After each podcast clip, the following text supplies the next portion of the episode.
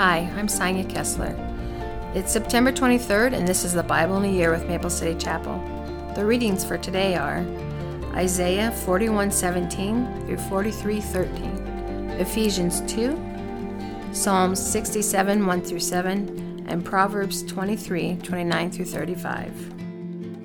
Isaiah 41:17 When the poor and needy search for water and there is none, and their tongues are parched from thirst, then I, the Lord, will answer them. I, the God of Israel, will never abandon them.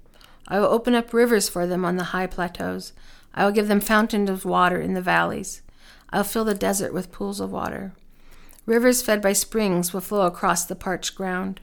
I will plant trees in the barren desert cedar, acacia, myrtle, olive, cypress, fir, and pine. I'm doing this so all who see this miracle will understand what it means. That is the Lord who has done this, the Holy One of Israel who created it. Present the case for your idols, says the Lord.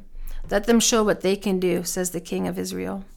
Let them try to tell us what happened long ago so that we may consider the evidence. Or let them tell us what the future holds so we can know what's going to happen. Yes, tell us what will occur in the days ahead. Then we will know you are gods. In fact, do anything, good or bad. Do something that will amaze and frighten us. But no, you are less than nothing and can do nothing at all. Those who choose you pollute themselves. But I have stirred up a leader who will approach from the north. From the east he will call on my name. I will give him victory over kings and princes. He will trample them as a potter treads on clay. Who told you from the beginning that this would happen? Who predicted this, making you admit that he was right? No one said a word. I was the first to tell Zion, Look, help is on the way. I will send Jerusalem a messenger with good news. Not one of your idols told you this. Not one gave any answer when I asked. See, they are all foolish, worthless things.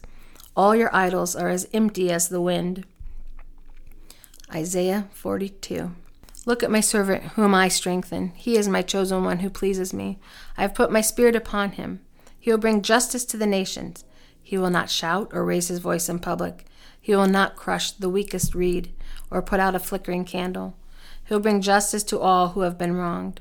He will not falter or lose heart until justice prevails throughout the earth. Even distant lands beyond the sea will wait for his instruction.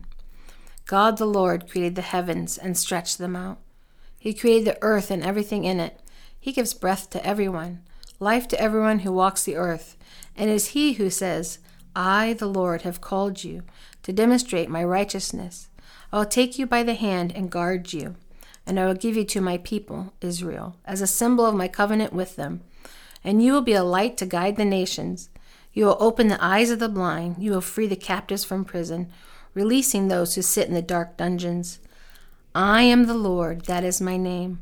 I will not give my glory to anyone else, nor share my praise with carved idols. Everything I prophesied has come true. And now I will prophesy again. I will tell you the future before it happens. Sing a new song to the Lord. Sing his praises from the ends of the earth. Sing, all you who sail the seas, all you who live in distant coastlands. Join in the chorus, you desert towns. Let the villages of Cedar rejoice. Let the people of Sela sing for joy. Shout praises from the mountain tops. Let the whole world glorify the Lord. Let it sing his praise. The Lord will march forth like a mighty hero. He will come out like a warrior full of fury. He will shout his battle cry and crush all his enemies. He will say, I have long been silent. Yes, I have restrained myself. But now, like a woman in labor, I will cry and groan and pant. I will level the mountains and hills and blight all their greenery. I'll turn the rivers into dry land and will dry up all the pools. I will lead blind Israel down a new path, guiding them along an unfamiliar way. I will brighten the darkness before them and smooth out the road ahead of them. Yes, I will indeed do these things. I will not forsake them. But those who trust in idols, who say, You are our gods, will be turned away in shame. Listen, you who are deaf. Look and see, you blind.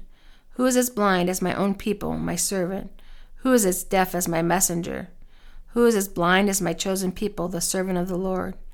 You see and recognize what is right, but refuse to act on it. You hear with your ears, but you don't really listen. Because he is righteous, the Lord has exalted his glorious law, but his own people have been robbed and plundered, enslaved, imprisoned, and trapped.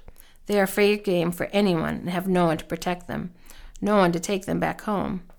Who will hear these lessons from the past and see the ruin that awaits you in the future? Who allowed Israel to be robbed and hurt?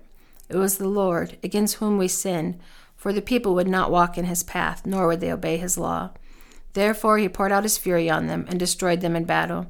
They were enveloped in flames, but they still refused to understand. They were consumed by fire, but they did not learn their lesson. Isaiah 43, 1 through 13. But now, O Jacob, listen to the Lord who created you. O Israel, the one who formed you says, Do not be afraid, for I have ransomed you. I have called you by name, you are mine.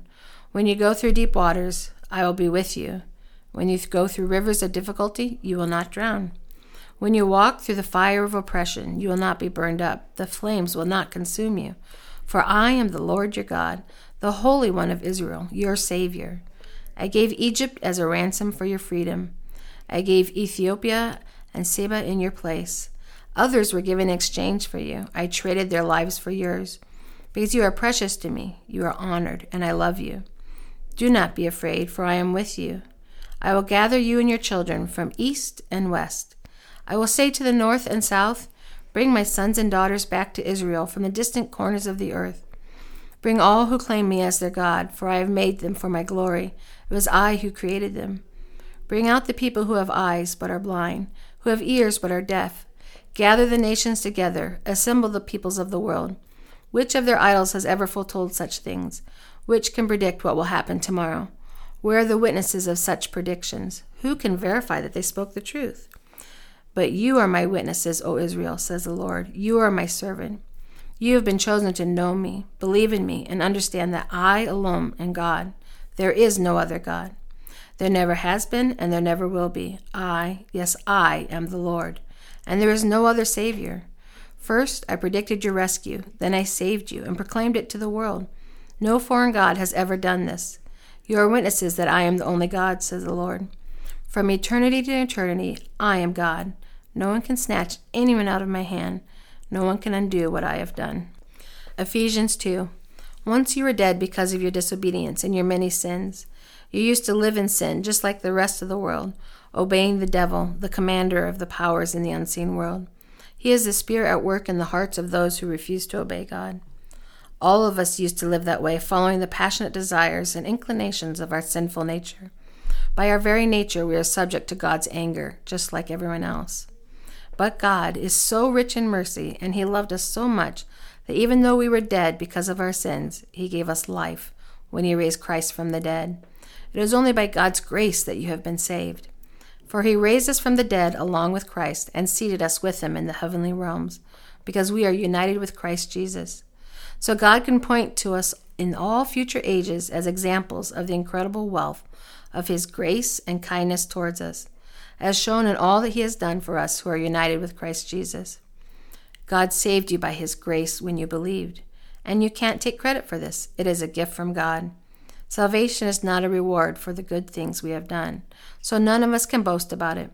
For we are God's masterpiece. He has created us anew in Christ Jesus, so we can do the good things He planned for us long ago. Don't forget that you Gentiles used to be outsiders. You were called uncircumcised heathens by the Jews, who were proud of their circumcision, even though it affected only their bodies and not their hearts.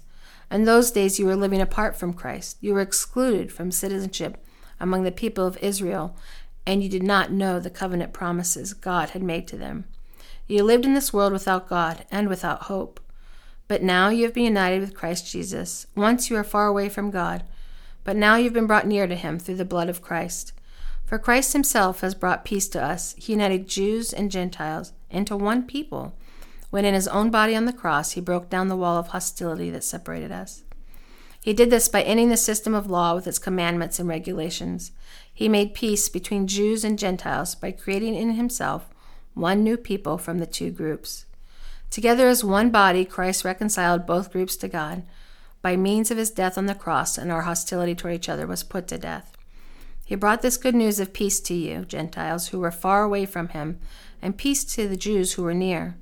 Now all of us can come to the Father through the same Holy Spirit because of what Christ has done.